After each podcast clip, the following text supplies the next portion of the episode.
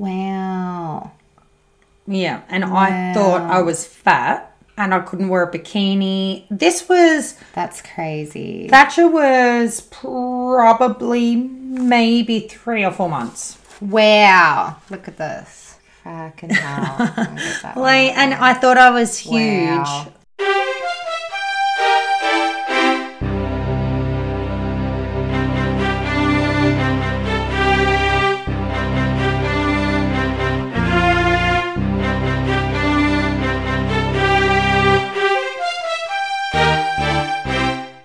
Guys, welcome to All Things to Be with Karen Taylor. I'm here today with my friend Kim Brotheridge. Hi, Welcome. welcome, Welcome, welcome, welcome. welcome, Kim. Welcome to myself, Kim. Seriously, what is wrong with you this morning? Um, this is why I have Kim on the podcast um, because she is um, one of my really good friends and she's just a fucking ball of fun. So I have Kim on today um, because I wanted to talk to her a little bit about her background um, and we met through Strong Geelong. We were training there when we were little nippers. I feel like it was a long time ago. Hey, Yeah. when I actually thought about it the other day, we would have met probably six years ago, I reckon. Yeah. So it was a long time because we were at Strong for four years before they moved.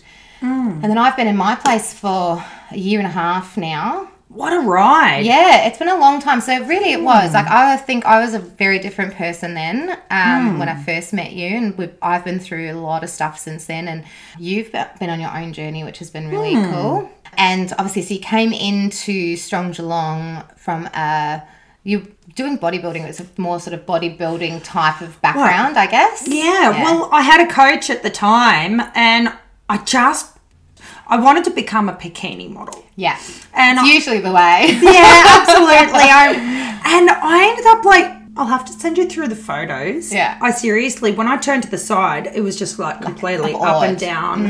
Um, like back. I had no bum. and what are you? You're five foot eight, aren't you? Yeah, well, I was five eleven until I started strongman, and now I'm five eight. So That's the yoke. you gotta be joking.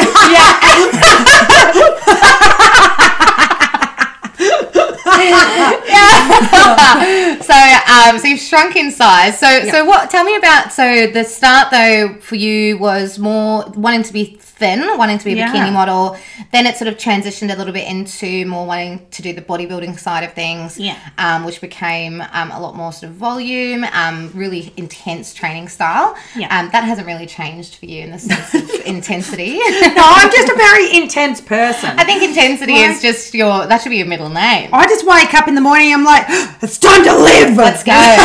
Your first guy to a chain, Kim Kim Intensity There is no I don't know anyone like There's me. no middle ground. No, there isn't. No, no. Like I'm all or nothing. but I love that about you though because that's who you are and you've never faltered from that as well. Um like from when I first met you, you've always been the the same. Like you've always been kind of very aware of who you are and just you, you know that you're not everyone's cup of tea and you're quite fine with that Yeah. and i think that that's a really good quality to have It would be very hard to fake this Oh, all the time. Like the en- energy it would take. Wow. Yeah. Yeah, you wouldn't have the energy to be this way. You'd be using it just to be like that once a week. Yeah, I know. But unfortunately, like as soon as if I start work at six, this is how I am at five a.m. yeah. Can yeah. you just imagine? No, I can't. And even me getting up this morning, I was like, no, I'm not getting up.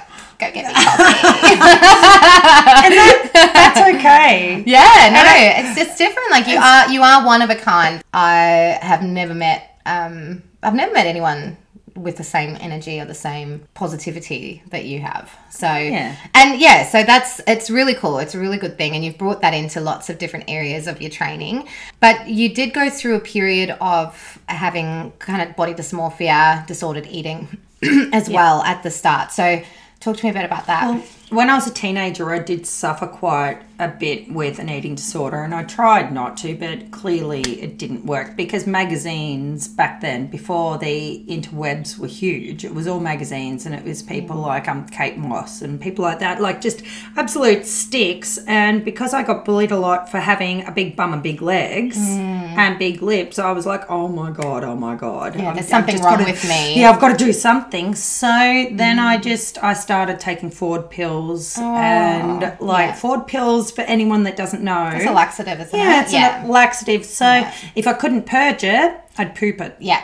Like it was, and then I ended up really sick and in hospital with something else because my body just kind of started letting go and shutting down a little bit. yeah, and I ended mm. up in hospital with a bug that I caught, and that sort of mm. snapped me out of it a little bit. Mm. But then when I started my bodybuilding journey, my bodybuilding coach had me on. I'm 5'8, and I was at the time probably 68 kilo. I don't know. I never really got on the mm. scales. Mm. I was petrified of them. Mm. But I'd be on 1200 calories on training days. And mind you, my training days were two hours plus yeah. of intensity. There was like, my it was just crazy. Yeah. And then on my rest days, I'd still have to do cardio and I'd be on 800 calories Yeah, a day. yeah. And I was that scared to do anything with my family afterwards. Like I didn't want to go for a walk or anything like that because I was so scared of losing. The gains. Yeah, Yeah. that it was just mental. And that's when I went to Joanne Gregan. Yeah. Yeah. And then she um taught me to lift heavy. Yeah, And it just that's changed my all life. changed from there. Yeah. Yeah, and started getting onto the right nutritionists and things like that as well to make sure you were having the right Yeah. amount of food and all of that kind of thing. So Hmm. yeah, and you said um because it pretty much consumed like most of your thinking, didn't it? Yeah. yeah, and like Yeah. like you say, you couldn't even going for a walk with your with your husband and your kids was like not even an option because nah, I don't want to do too much cardio. Yeah. Um, outside of what I'm doing because I'm gonna lose my muscle gain. Yeah. Um, I don't know how you survived on 800 calories a day. It was horrible. yeah. You know what I started watching a lot of though? Yeah. Man versus Food. I binge watched yeah. it because for Yeah. some reason I just had it like there was just this joy in watching somebody else be a gluttonous glutton- pig Yeah, yeah. that just sort of soothed my soul. And now I watch a lot of Erik the Electric and Yeah. oh my god, I just love that sort of It's so interesting you say that because um, I, cause I- I've gone through um, body dysmorphia. I was dysmorphic in how I felt about myself Mm. from when I was about 12 years old. Um, and that's the first time when I realized my stepmom had said to me, You need to watch out what you're eating because you're starting to get a fat tummy. And Mm-hmm. I remember just thinking, Oh my gosh, I'm going to you know, get fat if I don't start watching what I'm eating. So then eating for me became something very disordered from that point. It was something as small as that, that little comment that changed things for me. And then my mum had always been larger and she had said to me, um, that my dad had left her because she had gotten fat. Um, and because she was tiny when she when she first met my dad, she was really um, slim, and she had four kids. So lo and behold, she put some weight on. You know, I think um, when you put those insecurities though, it only takes just one exacerbates them. person to say one of the One- tiniest yeah, little things. Like yeah. it could be just like, you know, they could be mucking around and call you a fatty or something, or they could just come up and grab, And grab, you somewhere. yeah, something, yeah. And it could be just something Yeah. so simple, but but, it has it such a huge effect on Yeah. you. Yeah. And I think um well the other thing that sort of confirmed it for me was when my dad when I got older my dad had said um, I left your mum because she let herself go. And so it just confirmed it to me as well that, you know, being bigger or letting yourself go or having bad mental health or, you know, any of those things meant that you weren't loved anymore. so you know? being So- less than perfect. being less than perfect pretty much like and I, what is perfection what even is perfect who knows i think being perfect honestly is just being completely okay within yourself and who you are i think that that is a level of perfection that is beautiful um, perfect is different on every single person there is no real Yeah. perfection um, it's like being just knowing who you are and knowing that it's okay to be who you are is a level of sort of perfection that I would like people to aspire to rather than Yeah. the level of perfection that people say you need to look like this or do this or be this way. It's more about actually like finding who you are and loving that and being that's exactly how you are. and it's yeah, and it's been hard because I'm a fucking lot. Like Yeah. I really am a lot.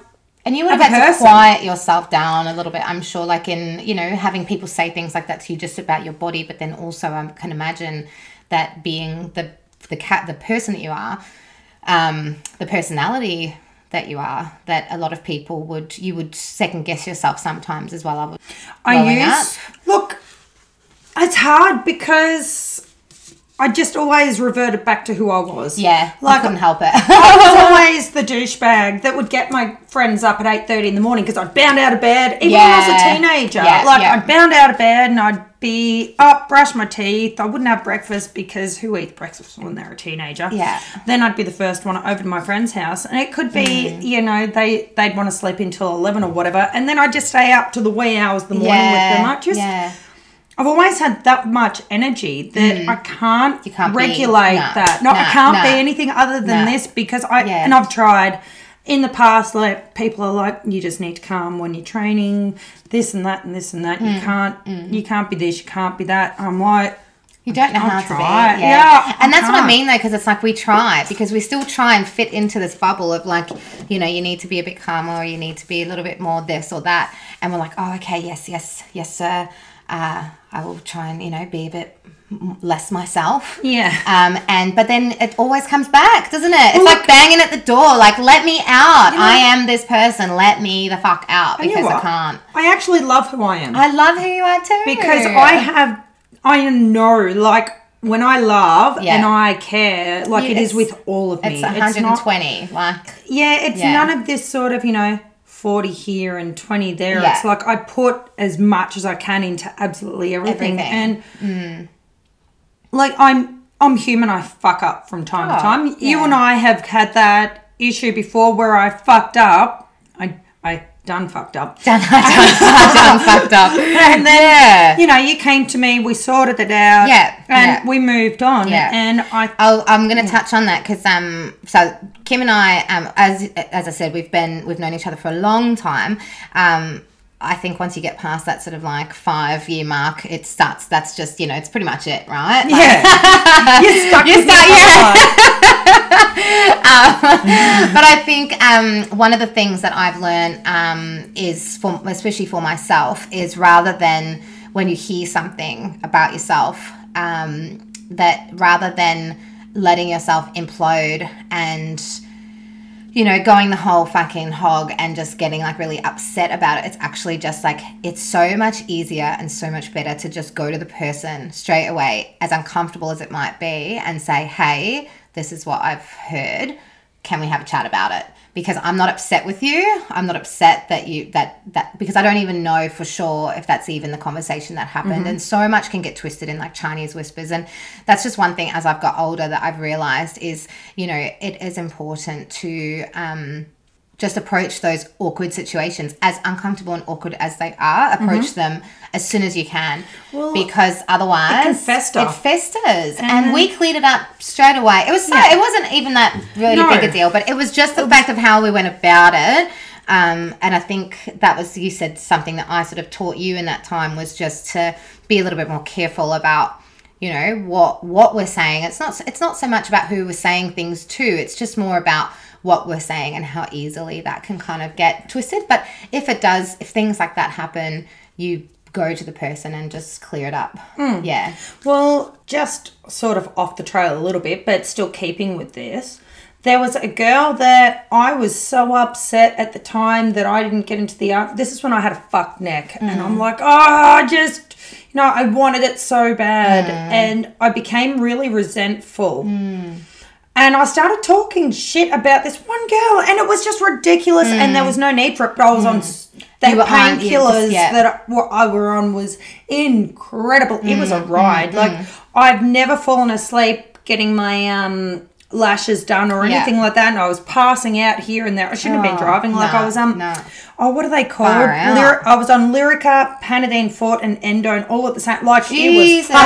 And I was still trying to train through it, and I became that resentful and that horrible. And I'd actually saw her a year later. And I apologized to her, and I'm like, I'm sorry, that's not me. I, Mm. Yeah. I am so Yeah, sorry. Yeah, I fronted up because I'm like, it's not. I think we can all get caught into that cycle a little bit too. Um, especially so for me going into like with um, gossip and things like that. I was talking um, with my friend about it the other day. And I said it's interesting because um, back when I was younger, I used to get caught up in a lot of gossip situations. And because because I was a bit of an outcast at school and I was picked on, it was like if somebody came to me to tell me something about someone else, that was me being accepted. Do you know what Yeah. I mean? So it's almost a level of acceptance that this person has come to me to talk to me about this, whether it was them just getting it off their chest and they would have talked to anyone about it. Because of how insecure I was, I was like, this is acceptance to me. Do you know that there's still people at our age that do that? I know. And it's fucking horrible. But that's where, like, for me, growing up and just being becoming more self aware, I've realized that I don't need to. I'm allowed to put a stop sign up and say, I don't really want to talk about this. I don't need to get involved in this conversation. Thank you for sharing, but. The other flip side is, you know, I feel like I do have a face where people are just like, you know, I've got like a face, there's like a sign on it that says, please tell me everything about people that I really don't want to know. um, share that face. yeah, and I'm just like, why are you telling me this? But when I was younger, I would have that information and not know what to do with it. And then share it with someone else, and then often it would go in a circle, and it would come back that I'd said something and it completely different. Yeah. And then you ending up you end up having to clean up the mess that you've made. And I just got sick and tired of having to Yeah. clean up a mess that I had made. Where I was like, it's so much easier, and it's actually so much easier to just be quiet and not say anything um, than to engage. You know. Well, especially now that we know that the damage that can be done when somebody comes to you and tells you something confidential, Yeah. confident, uh, confidentially, it should be kept that way. Yeah. Like, I mean, they've come to you because they trust you, Yeah. Mm. and it should be kept with you. And it's not gossip, and it shouldn't be like no. that. And I think as you evolve as a human, Yeah. you should probably shut the fuck up. Yeah, we learn as we go too, hey, because like there's, I mean, I'm definitely guilty of it in the past, 100%. Like I was, it was a real acceptance thing for me. It was me mm-hmm. feeling like um, having that conversation, if I didn't engage in that conversation, that I wouldn't be liked. Whereas now I'm like, I couldn't give a fuck. Like, I don't care if you don't like me. If you don't like me because I don't want to engage in your gossip about somebody else, that's not my fucking problem. like, At school, I used to call myself Dr. Feelgood. Remember Dr. Feelgood? Yeah. Yeah. because people would just come to me with their problems and issues. Like, oh, they just offload like, it on you and do then. I do Yeah. I look like old enough to deal with this?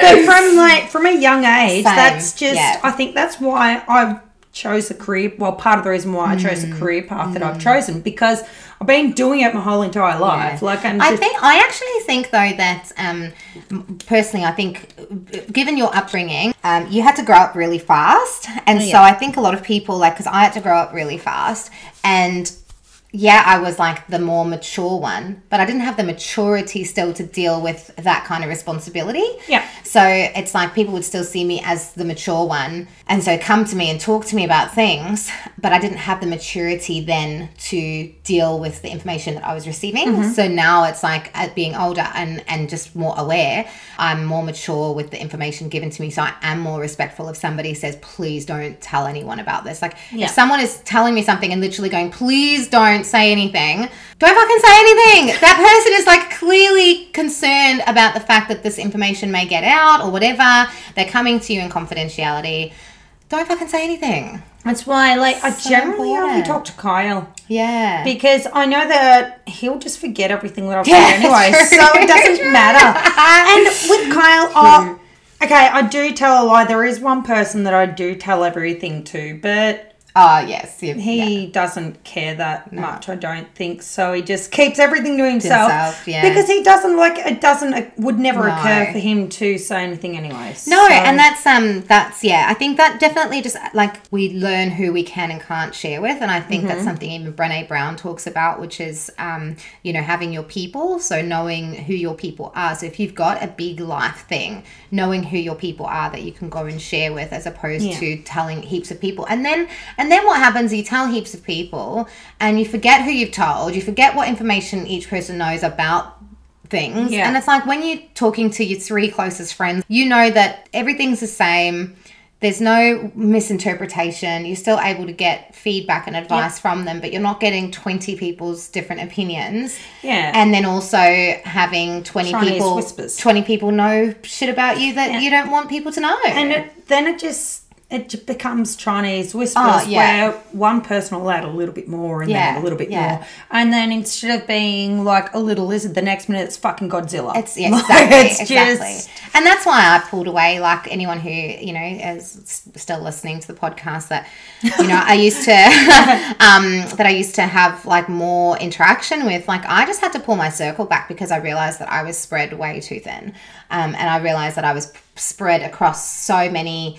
So many Yeah. social networks, and eventually I went, you know what? These are my closest friends. These are the friends who have been with me the longest. They're the people who know me the most, and they're the ones that I'm going to talk to now in future. Yeah. And I had to make a really conscious effort not to just go and blah blah blah blah. spew to everyone. Because even sometimes it's just something that's exciting, you know, it might be something that's exciting and a change in your life that's exciting. And it's like you want to tell people, like, oh my God, I've met someone, it's great. But like, how many people do you want to tell that Seriously, to? it was like fucking pulling teeth. I know. The other day. I know. Like, I know. Like, I literally, so I have met someone, which is going really well. and um, Kim was like, "Oh, so what's going on with you?" You know, and I was like, "Oh, you know, not much." and then I was like, "Oh, I have started seeing someone," and she was like, "Um." She was like, "Oh, who is it? Where, where, you know, how do you know them? Where did you meet them?" And I was like, "Oh, you know." yeah, it literally was, wasn't it? honestly, like, I reckon the text chain would have been It was massive. At least yeah. Because I was like, I'm not. And I was like, no, no. And I was like, it's it's not so much that I don't want to share it. It's just that I'm like more. um I am more private nowadays. Like I'm still on social media. I think you're the same. We had this conversation where you know you're still sharing stuff, but you're very private in what you share. You're not sharing things about your marriage, your kids, or anything like that. Whereas, yeah, for me, that was a big thing for a long time, um, and I felt like I wanted to have that information, give that information out there for some, put that information out there for some reason. Um, but I think I've drawn it back now where I'm like, I can still deliver the same message without having to implicate my personal life. I think that it's nobody else's business. Because you know what? No one gives a fuck Mm. no. about what is happening in your personal life No, anyway. no. So but, and most of the time, when most of the time when they do, it's more because it's something to talk about. Yeah. And I don't want to be at the forefront of people's like talk about list. No. You know, I'd rather just be cruising in the background doing Yeah. my thing. Like Um, seriously, like if I've got an issue in my marriage or an issue with one of my kids or something like that, the universe does not want to know. Mm. No. Like those that are very, very close to me. Yeah. And I say this if they're lucky enough because there's very, Yeah. very, very few, Few. people I talk. Like Yeah. I mean, probably two people Yeah. that I will talk to about absolutely anything, and it's because of people gossiping and shit like that. Over the years, it's just kind of broken You, me. but you realize who you can and can't trust. Like I know Hmm. there's things that I've said, and then that that information has just never left that person, and Yeah. they're like a vault. And Yeah. I just know that I can go to them with anything and know that whatever I've shared is in a is then in a vault, you know. And and I still check in now, like boundaries. I've learned a lot about boundaries too. To you know, even ask like, "Are you in a good space for me to share this with you?" So rather than just going straight in and being like, "Blah blah blah blah blah," Yeah. uh, I can say, you know, I've, I need to offload. Like, are you in a good space for me to Well, share this with you? And oftentimes, like most of my friends will be like, yeah, shoot, you know, or they'll be like, I'm actually just at the hairdressers at the moment, or I'm just here. So send message me, but if I don't reply, that's why. And I think it's also Just like, just create so much more trust in that. I think too. And making sure that they're in a good headspace as well because they Yeah. could be going through their own shit Yeah. and because they care so deeply for you They'll still when you it. Mm. spew your stuff out that just adds to, To theirs so it's Yeah. just it's really Respect. nice way of going about it to ensure that all parties are feeling okay and good about it Yeah. like with one of um with one of my confidential dudes Yeah, yeah. um he I like I'll always ask hey Yeah. do you mind Yeah, yep, yep. Yeah. And then I like, think "Let's that's just such a respect thing. Like it's so respectful to ask somebody if they're in an okay space for you to share your stuff with them. Like you say, because not everyone is in the best space and most people won't say um, if you start sharing, most people won't stop you. So if you can say, hey, and, and then that, yeah, like my fr- one day my friend, she was like, I'm just actually running around. I've got an appointment at the doctor's and then I, and so she was like, shoot, but like if I don't reply, that's why as well. So it was kind of nice because sometimes, you know, especially when you've got anxiety, if you send a message and then you don't hear back, it's like, oh my God, I've shared too much. I shouldn't have said anything. Yeah. And then we go into a shame spiral, which is just as bad, you know, anyway. Yeah. I Yeah. sometimes delete messages once they're sent. I'll be like, if I don't get a, a, A response, yeah. I'll actually delete the message because I'm like, oh, I shouldn't have said. Yeah, yeah. yeah, No, it's see, what? See, try, start trying that because um, th- those are things that I've learnt um over time. Like with especially with Brene Brown, um, definite like that. Her book really helped me a lot. Mm-hmm. Um, and so did um, set boundaries and find Oh. peace. do you listen to a podcast? I haven't actually listened to. Funny enough, I'm recording a podcast. I haven't actually. Do you know what? I'm very obsessed with Girls Gotta Eat, and um, and I do listen to um.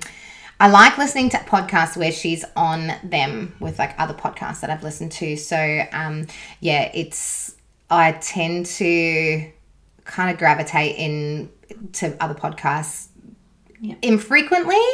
Um, Girls Gotta Eat, I just love. Yeah. I watch that all the time, and I watch Women of Impact on YouTube as well because, and I like love her. She's just. Have you seen Women of Impact? Oh my god, it's so amazing. She's fucking great. She's a Greek chick, and she's just awesome.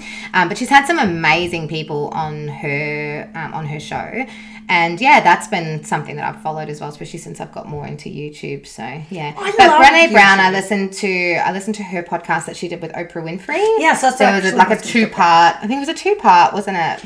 Yeah, and It was um, fucking awesome. And uh, they had a doctor from over in Australia as well. Yeah, yeah, yeah. So that was really, really interesting. Mind you, I've only listened to the first 15 minutes because I listened to it Oh, see, in listened to- between. yeah, that one I listened to the whole thing because I was in a place at that time where I really had no like awareness of like where I was and wasn't setting any sort of safety boundaries for myself. And I think when we talk about like self care and stuff, so obviously you've gone into um, disability support work, so you've just d- finished your diploma uh, last year, this year? No, year. well, this year because I was supposed to finish Last- earlier, but That's right, COVID. COVID. Yes, I love COVID. Yeah, Um, but still getting things done, so that's a good thing. Um, but you've gone into disability support work, um, and you've got your diploma in community service. Yes. Yes. So with like what we're talking about, obviously there's a huge level of like self care, and in this day and age, I think um, you know we get these buzzwords, and suddenly we get this buzzword, and it's like this is a you know it's a buzz thing, so I need to like hashtag self care, you know, and it's like I don't actually think a lot of people really understand the level of like what self care is and how it how it intrinsically like um comes into setting boundaries.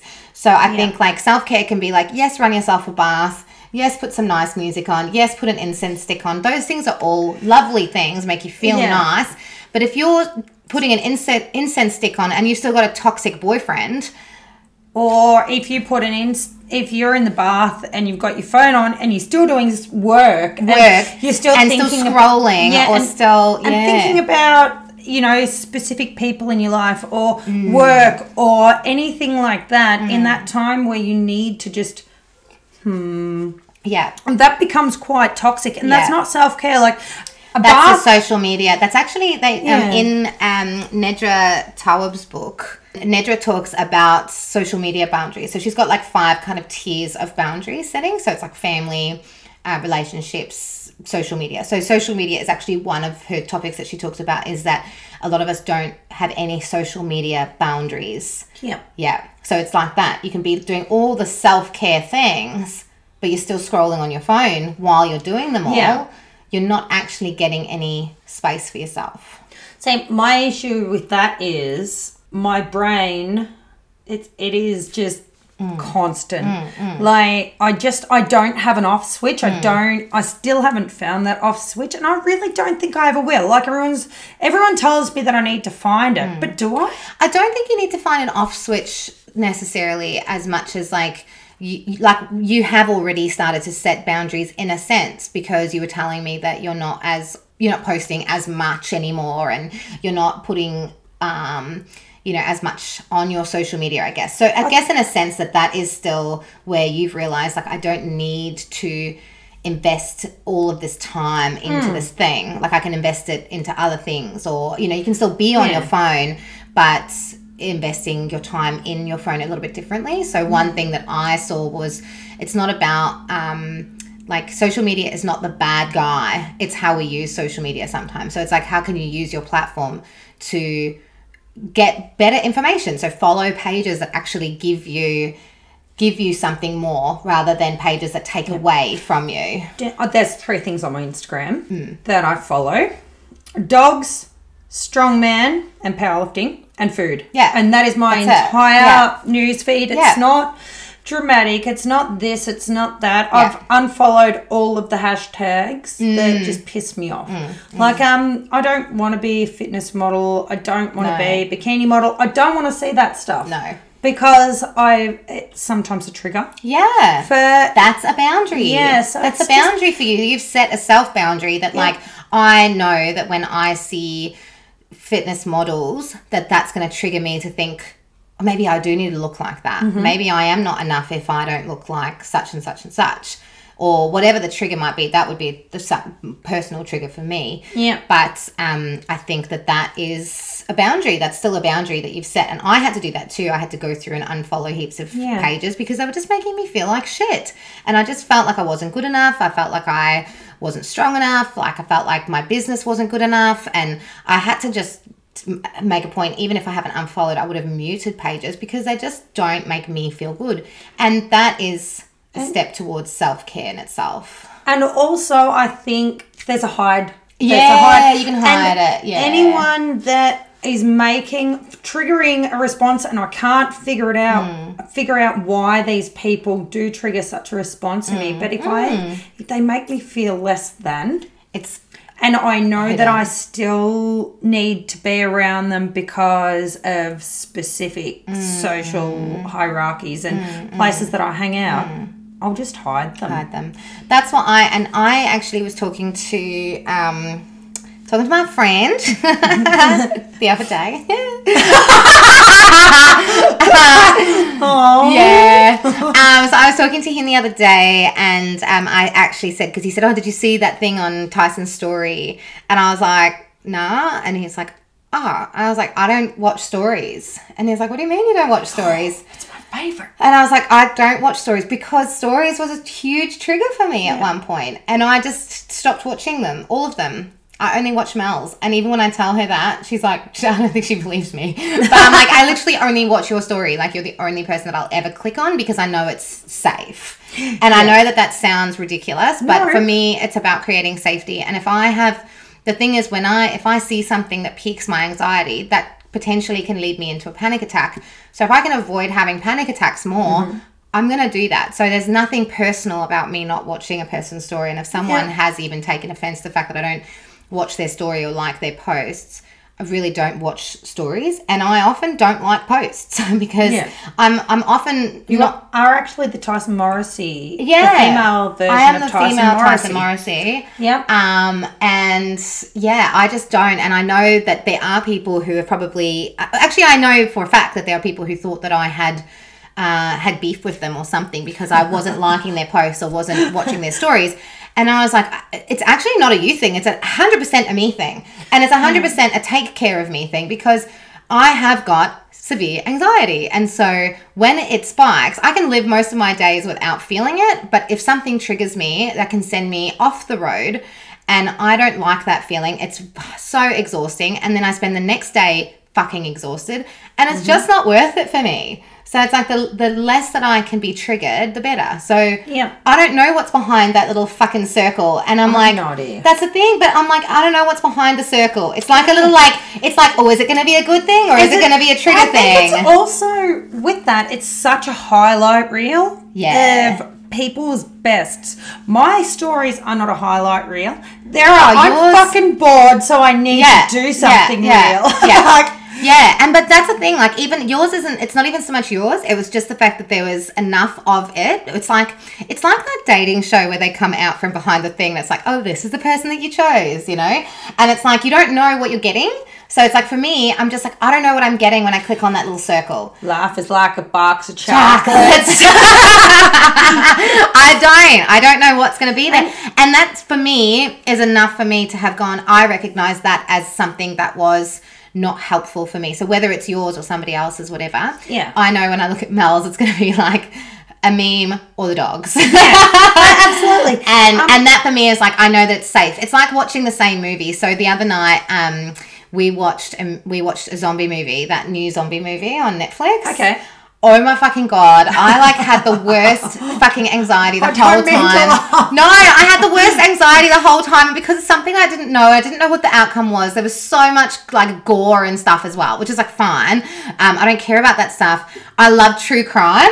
But I would rather watch a true crime than watch a zombie movie, which is so weird. There's actually a study. I've, I can't remember who did it, but there's actually a study surrounding people watching the same, same thing, thing. over and over because it's, quite comforting. You know what's happening. You know, like you That's don't why I have watched- to really zone in. Or, That's why when people laugh at me that I'm so into Friends, I was like, I watched all 10 series of Friends, like literally from start to finish, start to finish, start to finish, like five or six times when I was younger because, and I didn't know why I was doing that.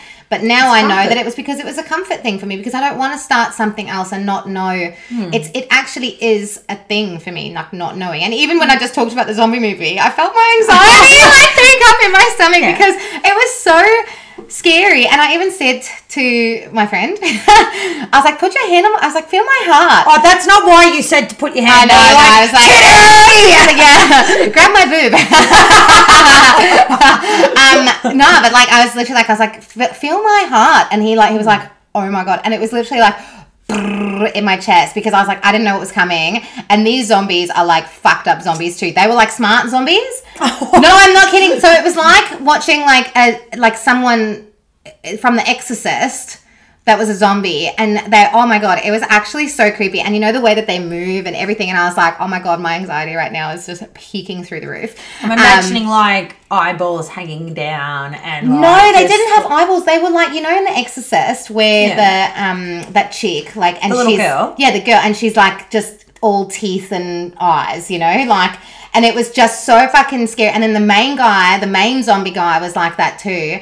But they were like faster and more smart than like normal zombies. So there was like the hierarchy of zombies and then like the lowerarchy of zombies. And it was so crazy. And i was like it's so they, it was really good how they'd done it. And i actually was like this is really smart the way that they'd done it. But it was like fucking like I didn't know what was going on. I didn't know if these people were going to get out of the thing. And I was just like, fuck me. Yeah, so we have kind of just talked um, a bit. So uh, just let you know that Kim and I actually recorded an episode. Which is why we're just kind of flowing through the motions. I haven't really asked her much in the way of questions because we already knew what we were going to talk about um, based on the fact that we did this already for an hour and a half. And the sound quality was just not what I was happy with. No. Um, so I asked her if she would come back. So she, yeah, obliged. Oh, everyone knows how much I love a good chat. so um yeah so there's sort of things that we already knew that we wanted to um cover and so that we're kind, we're kind of just doing that without we're just having a chat It's nice, just Yeah. it's a nice flow. Maybe if we ever do this again, we have to fuck the first one up. fuck up. the first one up and then go because again This is just nice. I still reckon, like, even yeah, there's been a couple um, where I've been like more so myself in the early stages of recording where I'm like, fuck, I'd love to do those ones again now because I'm so much more comfortable, Yeah. um, as well in front of the mic and like just talking and not, yeah, fucking it's nice. feeling like I, uh, yeah, just there was a lot more nerves. I was so much more nervous before when I used to interview people. So I'd love to redo a few of them. So we're pretty, pretty good. Yeah. Yeah. it's good. Um, I want to quickly go back. Um, there's something so, and I feel like it's such a prevalent thing as well. Um, was talking about um, eating disorders and body image, and I just feel like that's something that I really want to touch back on because um, it's very prevalent in society these days as well, especially in young girls. Um, and I think that it's something that um, isn't recognized, um, it isn't sort of picked up on or recognized um, early enough a lot of the time and it often has you know it's got its its consequences and and it definitely is just such a debilitating thing where i know for myself i was about 80% food thought um, 80% body thought. So it was it was very much like my my focus in my mind most days was around body and food and obviously not wanting to eat for the sake of wanting to be thin. Yeah. uh, and then if I did eat, it was binging because it was eating the things that I had been depriving myself of. Oh, I remember all of this. Yeah, and just depriving myself of all of, of everything. And so because I deprived myself, I just wanted it so much more. Um, and then I would binge on it. So I would go to the shops and I would buy those little coconut blocks um, from Woolworths and just the little ones, but I would get five, thinking like, I'll get five, you know, and I'll eat one. And I would eat all five like a, like a fucking ravenous. Like I wouldn't even stop for a breath.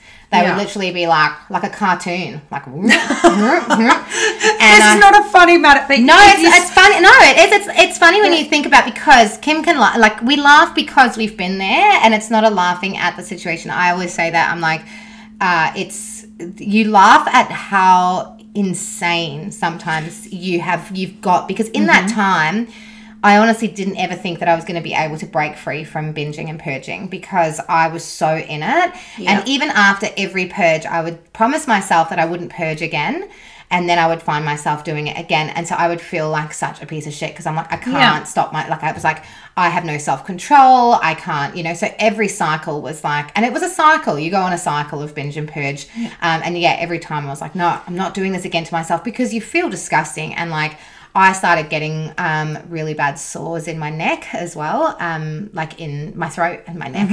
Yeah, my neck. I In knew my, I'm pointing at my neck, in my throat. Um, so I, I was getting really bad sores, and I had swollen glands. My ears Mm-hmm. were always sore, um, and I actually wasn't losing any weight, which was the funniest part about it. Is that I wasn't even small. Um, if anything, I was probably holding more weight because I was holding so much more water retention because of the way that I was treating my body. So it was actually such an adverse response to It's- what I thought it was going to be. it's bizarre the way our brains work and how they think, oh, look, we'll help you out here. We'll give you this disordered eating or disordered thinking just in hope that it shocks you into a better life. And it doesn't. Yeah. Like, it just, you actually destroy yourself. And it's such a peculiar thing. Like, why do humans have to be so destructive? I don't Like, know. why? I really don't know. And I it's so strange too to me because um I I grew up with a cousin who had anorexia and um it's actually so it was so devastating to me when we lost her because um I was 13 and she was 18 at the time, and we just moved to the UK. And uh, we got the phone call a few months after we moved that she had actually passed away um, from complications from the anorexia. Yeah. And it was so interesting to deal with that and process that. And I promised myself that I would never think like that or end up with, you know, more to honor her life was like, I thought, I, I, I don't ever want to end up with an eating disorder um, because I, you know, I want to show that it's okay to be who you are and love who you are and not Yeah. let society tell you that you need to be this certain way. Lo and behold, I was 13 at the time and I Yeah. just just moved to the UK and when I finally got into a school over there and suddenly had all of these other issues to deal with as a teenager, Yeah. as a woman uh, growing up um, and discovering myself and you know getting boobs and bum and all that kind of thing um, it was not so easy to do. And as much as i had promised myself that i wouldn't go down um, that path like i suddenly was in that. And I, I was from the age of 12 till i was 30 Yeah. so it was 18 years that i had disordered view of myself yeah And it's a horrible, horrible way to live as well. Like, I honestly thought I was never going to get out of it. Yeah. Never. I thought I would never get out of it. I was like, and at that point, I'd sort of tried everything, which included just dieting. So I tried every diet. I tried every single thing that I could possibly do. And, in the end, um, something that actually helped me was Mari, my friend, uh, beautiful Mari. Yeah. Um, and she said, read this book. And it's called The Fuck It Diet. And it basically is like fuck it to diets. Like it's a big, Yeah. I'm not dieting anymore. Like I'm just going to live.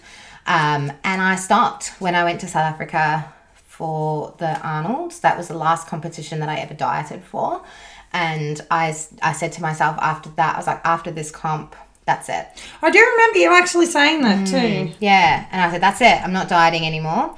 And yeah, like I'm probably bigger than I ever have, not ever have been. Like I'm still like fit and strong and everything. Yeah. But I'm definitely not in the 65 kilo weight division anymore, which is fine to me. Isn't that what matters though? yeah. Being fit and strong, healthy, just- happy. Yeah, like, I'm still healthy and happy, everything? and I still feel great. Like, there's some days where I have to catch myself, where I'm like, "Oh, you're getting a bit," and I'm like, "Catch yourself." Like the thing with the the thing with the fuck it diet, a lot of people will be like, "Oh, how can you tell people like just to eat whatever they want?"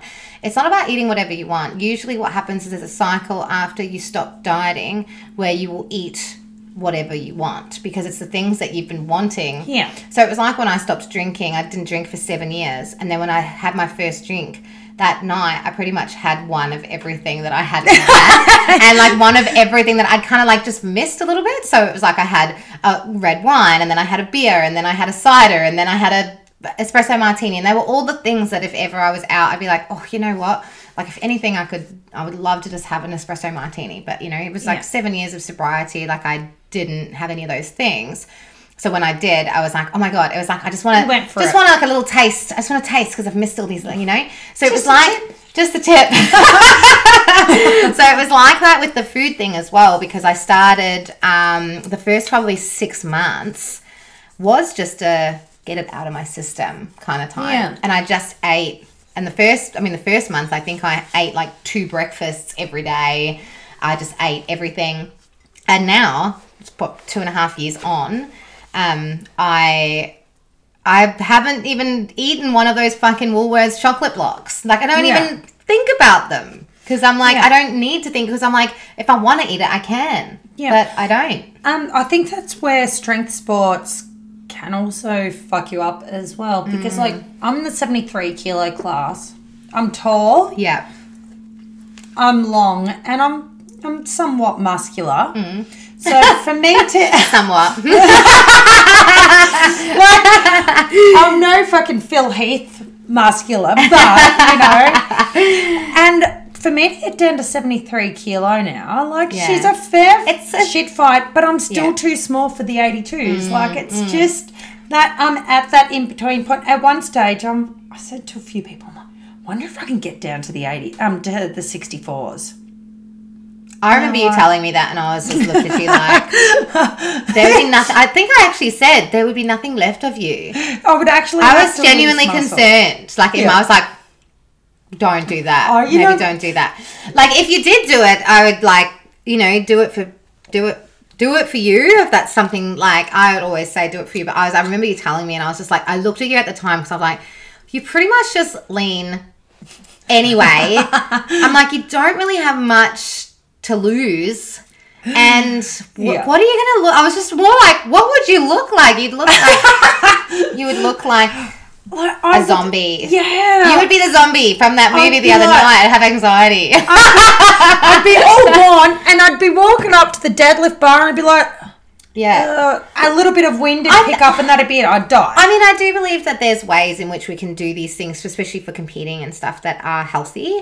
Um, but I just personally, for me now, I'm just so much more like comfortable in my skin where I'm at, Yeah. and the fact that I can, you know, like have pizza with my boyfriend. Like, I just want to. like with my boyfriend. I know. You should have seen her face. Then it was the cutest. um, but like having pizza and like having like you know if he like brought me Maccas and coffee this morning it's like i don't want to be like um oh yeah i'll just you know and then like not eat it and just be like throw it in do you know what i mean i'm like imagine if i just turned around and was like no thanks i'm gonna just make some egg whites um, and i just feel like what i was like i just want to be able to live like i just Yeah. want to be able to live and like just go with the flow a lot of the time and not have to stress about those things. It's funny, you know, like all the Mother's Days pasts, I've had to ask Kyle how he cooked this and how he did that and mm-hmm. how he mm-hmm. weighed this and this is exactly how much of that I need. And Yeah. like where at the moment, even though I need to to cut weight, I'm just trying not to be that anal. Like it's my No. fucking birthday on Sunday, and you know what? If I'm gonna have a burger, Fuck yeah, I'm have a bitch. Yeah. Like, and you're not gonna yeah, that's the thing. Like you I honestly think the more we stress about those little things, the more it actually aids in not losing the weight too. Yeah. So it's Like- like, the more you stress, you're just like, oh my god, I ate that cake. I remember I went to a wedding once, and I was the same. I was like, oh, I'm not gonna have anything. I'm not gonna have anything, and they had a fucking spit roast. oh, not yeah, not not one, not one of those spit roasts. The food, the Oh. food, the food spit roast. Is that not the most disappointing? I know, I know. Imagine like going to a wedding and being like, "Hey, we've got spit roast on." our Yeah, here, just chuck your keys into here. Yeah, yeah, yeah. um, but yeah, so they had. Um, oh my god, it was amazing, and it was all like so. For any non-meat eaters, I do apologize, but um, they had um, like their own. They'd actually re- reared their own la- like lambs. Yeah. I feel bad saying it, but um, so they had reared their own animals for the spit roast. So it was like, and they were amazing farmers too. So they're right out in the bush in like Whoop Whoop, New South Wales Yeah. and they'd um yeah done everything themselves so the meat was phenomenal like it Yeah. was actually phenomenal and i'm like oh no i'm not gonna have anything i'm not gonna have anything and then eventually i was like no i'm gonna have it and i ate so much not just of the meat they then brought out like a platter of like mini desserts and they were all like little mini all different ones like caramel slice I must and a of try one of everything. and I literally, I reckon I had like nine little things on my thing, and I ate them all. I felt so sick. I had to make myself sick, not because I was purging, but because I was had eaten so much Yeah. because I'd restricted so much, and then spent the next day not eating and only drinking water. yeah. And it's just like, I I'm a binge drinker as well. Like, Yeah, I'm oh, not gonna, I'm not gonna fucking lie. no, Like my I grand fucking beer, man. Ah. like so good. my grandfather, he um when he passed away with the, at his funeral, I hadn't drank for like I reckon it'd be a good two years. Yeah. I got fucking white girl Yeah. wasted Yeah, so hard. Like I just went one after another after another. They were Cruisers, of course. Yeah, So oh, they were yeah. like fucking cordial. and before I knew it, like I went from sober to just fucking inebriated. there was no in between no. because I just knocked him back that far. You know what I did for the rest of the night? just hug the toilet bowl. Uh, yeah, between shitting my like almost shitting myself. Yeah. And spewing and then passing out in the shower Yeah. Mm. for like four hours and waking myself up and like there was condensation coming off the roof and everything because I was just that wasted. Ah, yeah. And it was in the middle of butt fuck nowhere. So the travel home the next day, I'm like, just why did I? I felt like that too because I was in the middle of butt fuck nowhere. Yeah. And then I had to come back, but I had like a food hangover, and Yeah. just from being sick and Oh. everything. And it's awful too. And you know the other thing? the I- much muchness. Yeah, and I just thought too. The other thing was the stress. So when you're like, um, I don't know if you ever experienced this, but the stress of like being a binge. uh, Like a, a, but the stress of having bulimia nervosa. Let's talk about it in its correct context. Um, the stress of having it is actually sometimes so um, so bad on your system because if you're somewhere where you do overeat and then you can't purge, I would find that so much more stressful because I'm like, I can't get away from it. And then I just know that I'm absorbing all the Yeah. extra calories. I know. and I just mentally like would absolutely fuck me. And there were times when I would try and go and purge. And this sounds so fucked, guys, but this is like a legit, you know, this is legit what happens um, for people in this situation. And that's why it just needs, you know, just needs a little bit more understanding um, as well for when people are experiencing this because it's easy to say like that's ridiculous just don't do it but Yeah. like your brain is not well It's not wide. It's not well. Same No. as someone else's. No. Like it's it's easy to say. It's like saying to a smoker, "Well, just give up cigarettes," yeah exactly or saying to a heroin addict, "Look, make that your last pick." Yeah, that's Like, it. it's It's, not just it's the not way it works. no, it Like, it's- doesn't.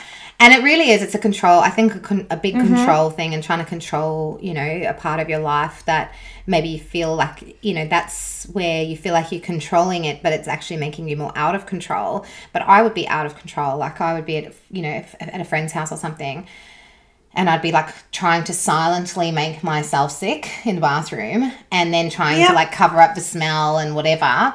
It was just crazy. And like, I think that that's actually probably what got me some help. So I was going to say with regards to like getting help. Um, I actually did make myself sick at one of my friend's houses once, and I reckon she could smell it. And funnily enough, you know, maybe like a month later or something, she said to me, oh, um, there's this talk that the Geelong Council are putting on. You know, it's at um, it was at the Arts Centre, and I was like, oh yeah, okay. Went along, and it was about eating disorders. That's really, really cluey and really wonderful of your friend. And Like, then I sat there and I literally sat in this thing and I like bawled my eyes out because I was like, this is me. And it was the first time that I actually admitted to myself that I had bulimia nervosa. Because up until that point, I was like, no, I've, I've, I've got this. It's going to stop at some point. I'm in control. Yeah. Eventually it will stop. I, I'm okay. Like, I'm okay.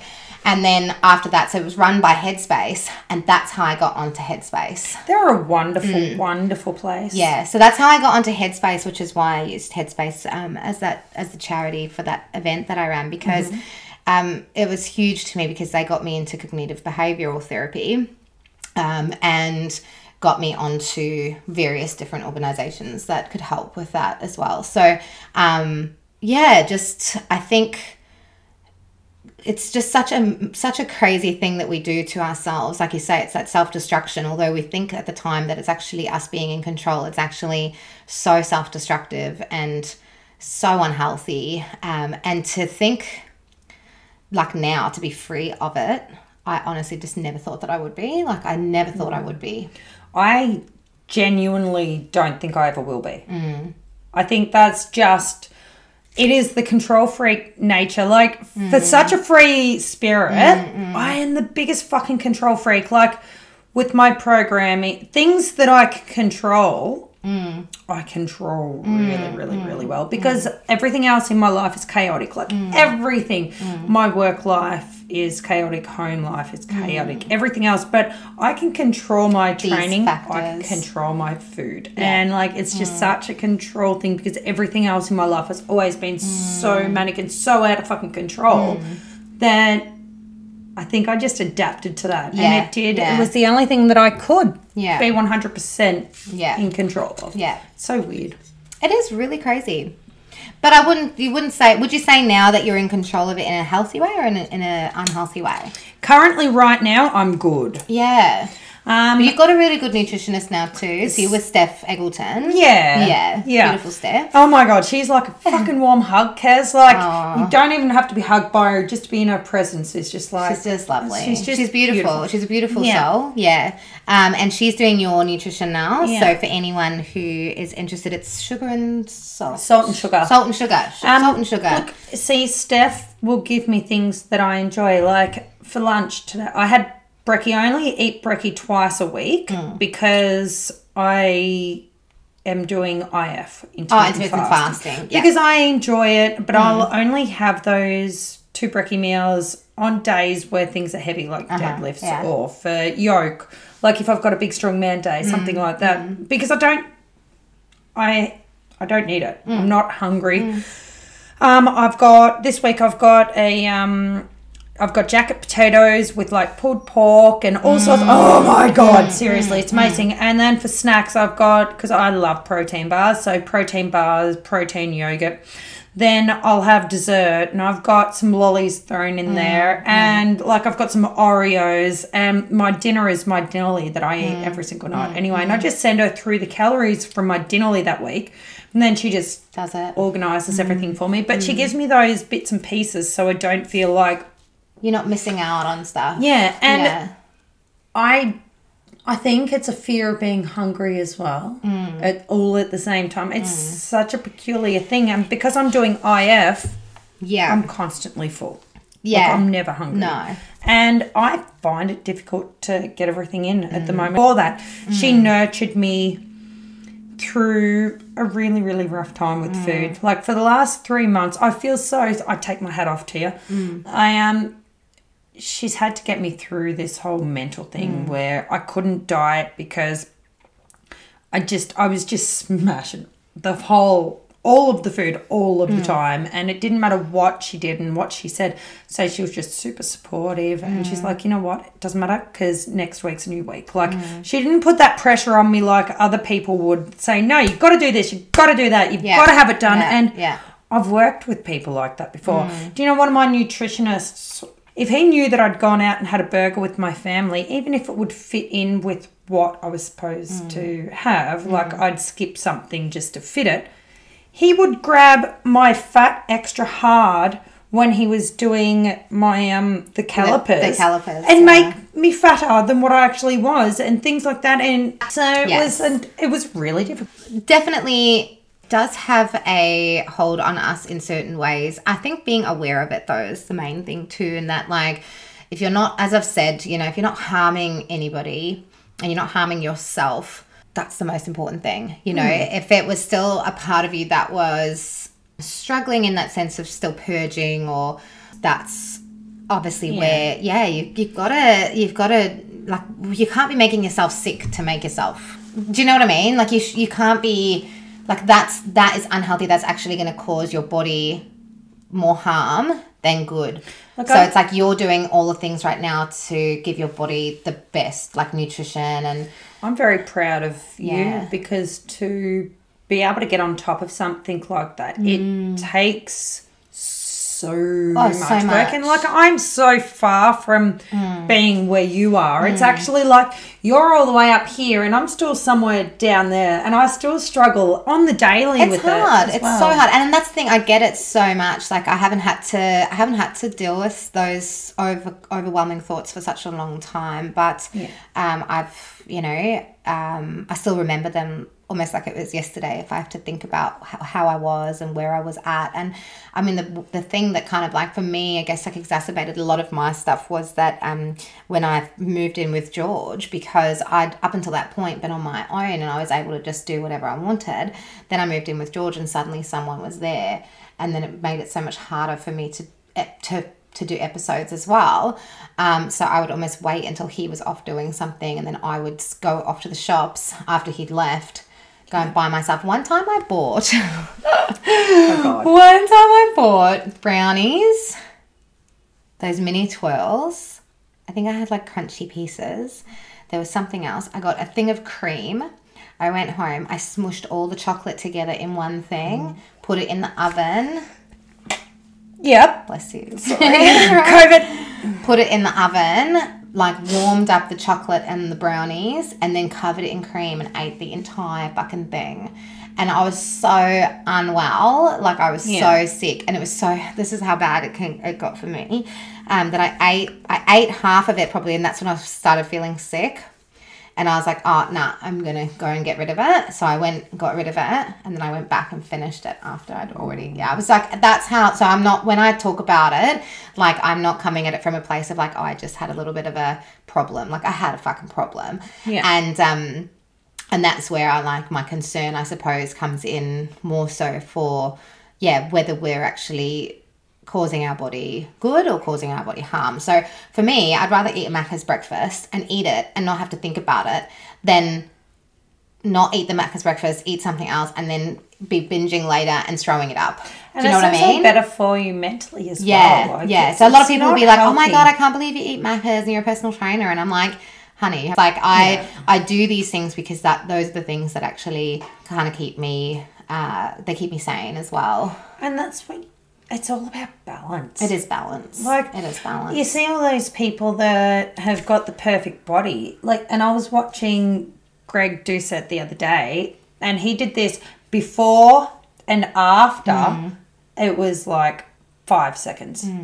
Oh yeah, because he could just Yeah, then- he knew what he was doing. So it's, and you know what? Those motherfuckers, not so much Greg, because I know he doesn't, but know, these people, they still eat shit. And they probably take Clen. Like, it's just. yeah, like there's so there's so that's yeah. We could go on and on and on about Yeah. it, but more so I think mental health wise because this uh, season has focused a lot more on mental health. That's where I've got kind of gone with it. Um, and it's yeah, still there's still lots of other things to come. Um, and I still have lots of interviews coming up with like other taboo topics, but I feel like the season just kind of took a road um, down the mental health. It took the mental health road because of how it started, and I started it with the imposter syndrome episode, um, and I was talking about how I felt like an imposter in my own life. And um, I think that that's where it kind of like led from there, and then obviously you know went into like talking about suicide, and then we've just talked about like eating disorders um, and body dysmorphia, and I think like it's just such a it's a thing that I can talk about like so easily But I can do that now because I've been two and a half years in recovery. Yeah. Whereas I was 18 years, like 18 years, I hated myself. Yeah, Like, it's and that's why even that photo I put up yesterday on my socials, the pre photo, it's like I fucking hated myself. Like you can see it though as well, and that's why when I say if you knew me then, you don't know me now. That was ten. That's ten years ago. Yeah. And even then, you know, that was, um, yeah, I just absolutely hated myself. I hated who I was.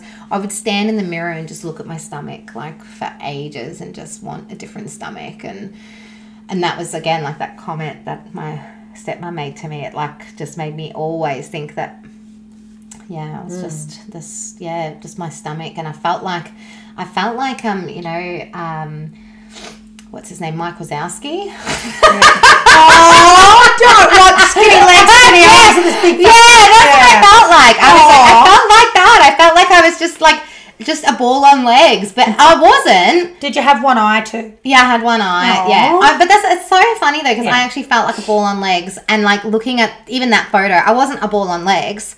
I was just so unhappy in myself that like it wouldn't have mattered what I'd looked like. I would have hated how I looked regardless. Whilst we're talking, Mm. I'm going to find that picture from you. For you, I should say, sorry. Oh, the skinny one. Oh my god, Yeah. seriously, no idea. Um, we're getting into our last episode. Look for that. Um, but keep talking to me as well.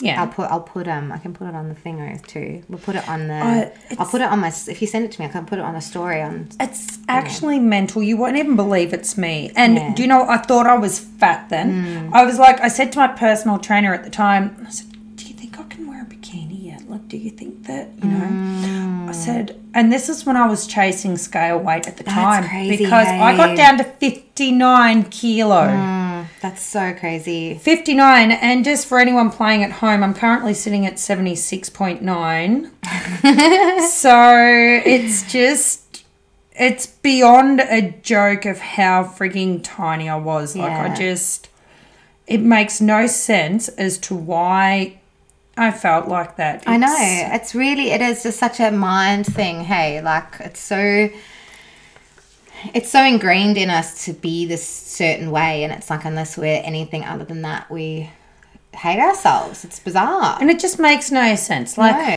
Wow. Yeah, and I thought I was fat and I couldn't wear a bikini. This was That's crazy. Thatcher was probably maybe three or four months. wow. Look at this. Fucking hell. Let me get that one Like, and. I thought I was huge. Wow. So That's wild. yeah. Oh my god, it's actually gone. It's gone. It's gone. Let's wrap it up. Thank you so much for coming on, Kim. You are so welcome. Sorry for be- being so brain fadey. I can barely even get You can that barely even get words out. We've run out. We've run out of coffee. Thank you for sharing because it was a lot, and um, I appreciate you coming on and appreciate.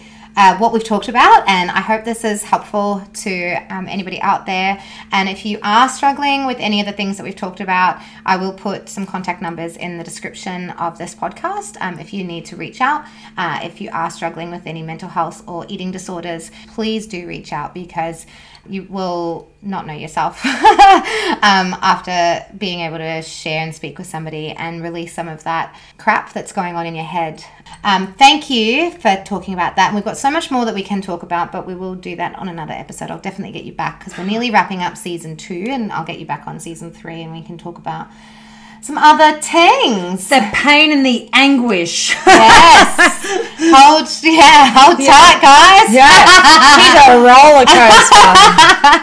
Um, thank you, and thank you for coming back on as well. Thank Um, you very much for having me. And talking about putting things back into the universe, these are my parting words.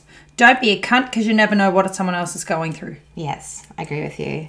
Um, you just never know. And be kind. Don't be a cunt.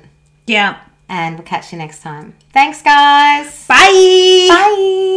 Bye.